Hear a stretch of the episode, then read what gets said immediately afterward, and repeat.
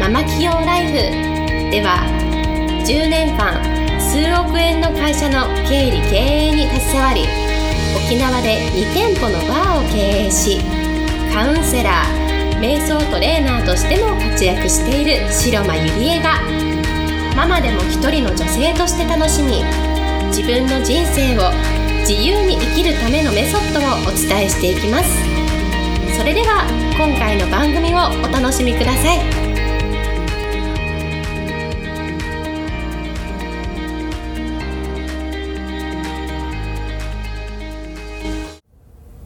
皆さんこんにちは、白間ゆりえです。今日もポッドキャスト始めていきたいと思います。今日のテーマはですね、ZOZO の前澤社長から学ぶお金の使い方というテーマで、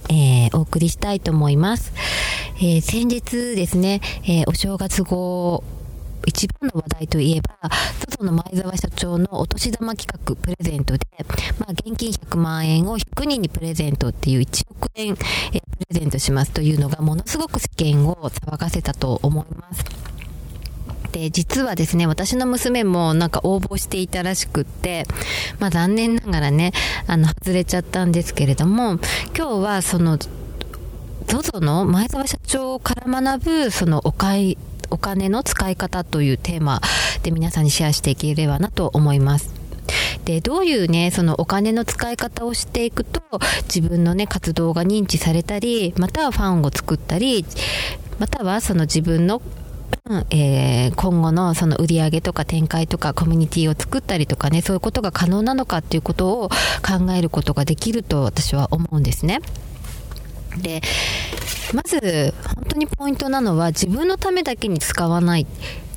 自分のために使うんですけれども、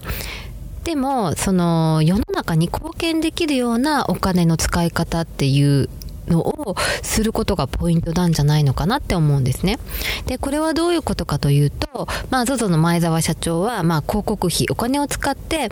いろんなね、その人々を巻き込んだわけですよね。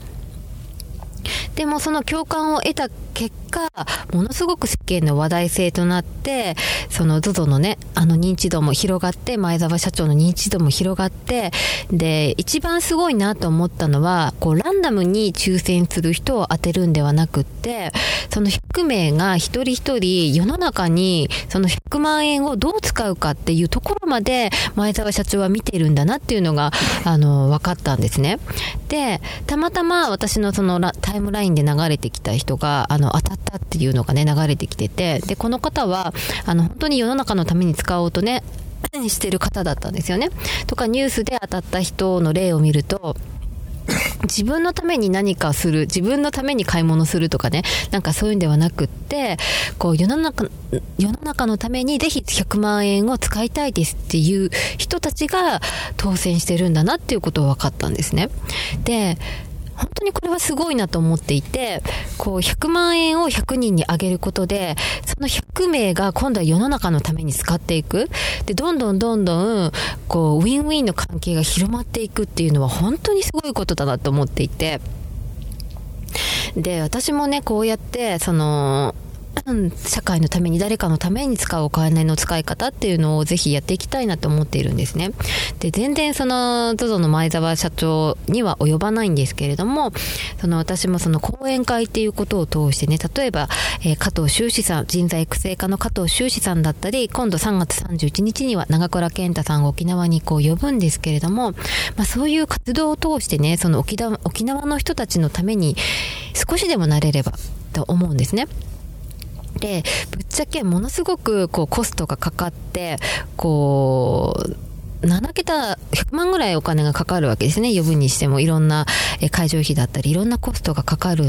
って全然割に合わないんですけれども、でもやっぱり自分がどうお金を使うかっていうのはちゃんと自分の中で決めていて、どれだけそのギブできるか、社会のためになるか、目の前の人のためになるかっていうね、そのお金の使い方っていうのは私の中であり方として決めていることなので、自分がそのお金をどう使いたいかっていうのを知っておくっていうのはすごく大切なことになるんじゃないのかなって思うんですね。で、今回もその長倉健太さんをこう沖縄に呼ぶんですけれども、やっぱりすごくいろんな方々に影響を与えて、いろんな本当に何千人のね、人生を変えてきてる人なので、やっぱり沖縄の人に知ってもらうことで、私は絶対誰かのその最初の一歩になるし、背中をね押す、こう後押しをするこうきっかけになるんじゃないのかなって思っているんですね。うん。で、まあ話を元に戻すんですけれども、まあその ZOZO の前澤社長は自分のねツイッターをリツイートしてくれたら抽選で100名100名の人にですね、しますよと言った結果、500万リツイートした結果、こうギネス記録にもなっちゃったわけですよね。うん。で、もう一つ面白いなと思ったのが、その ZOZO の、去年ですね、前澤社長はバスキアの絵を世界最高額の123億円で落札したんですね。で、バスキアって何なのかっていうと、こうニューヨークで生まれたアメリカの画家なんですけれども、実は27歳でヘロインの過剰摂取で死亡しちゃったんですね。で、その時私もテレビでチラッと見て、バスキアってそんなに知らなかったのでね、こういう人もいるんだ、すごいなと思う感覚で見てたんですけれども、まあそれから月の旅行をね、こう行きますと発表したり、で年始にはね、100万円のお年玉企画をするということで、もう本当に社会のインパクトになったわけですよね。で、ZOZOTOWNの社長の前澤社長のすごいところは、まずそのバスキアの絵も自分のためじゃないんですよね。もう美しいものを見てもらいたい、人々と共有したいという理由からこう落札してるんですね。で、どういうことかっていうと、その自分のためだけに留めておくのはもったいないと思ってるわけですね。うん、で、ZOZO の社長はこれからその自分の、故郷の、千葉で、バスキアの美術展も開催することも決めていますし、そこでいろんな人々にそのバスキアの絵だったり、いろんな美術の作品をこうみんなに美しいものを見てもらいたいという理由でこう開催されるそうなんですね。うん、で、ここでやっぱりポイントなのは、まあそのお年玉企画もそうなんですけれども、やっぱりこう誰かのために使う、自分のためはもちろんだけれども、でもそれを通してこう誰かのためになるっていうその考え方が、私はすごく一番大切なことなんじゃないのかなって、はい、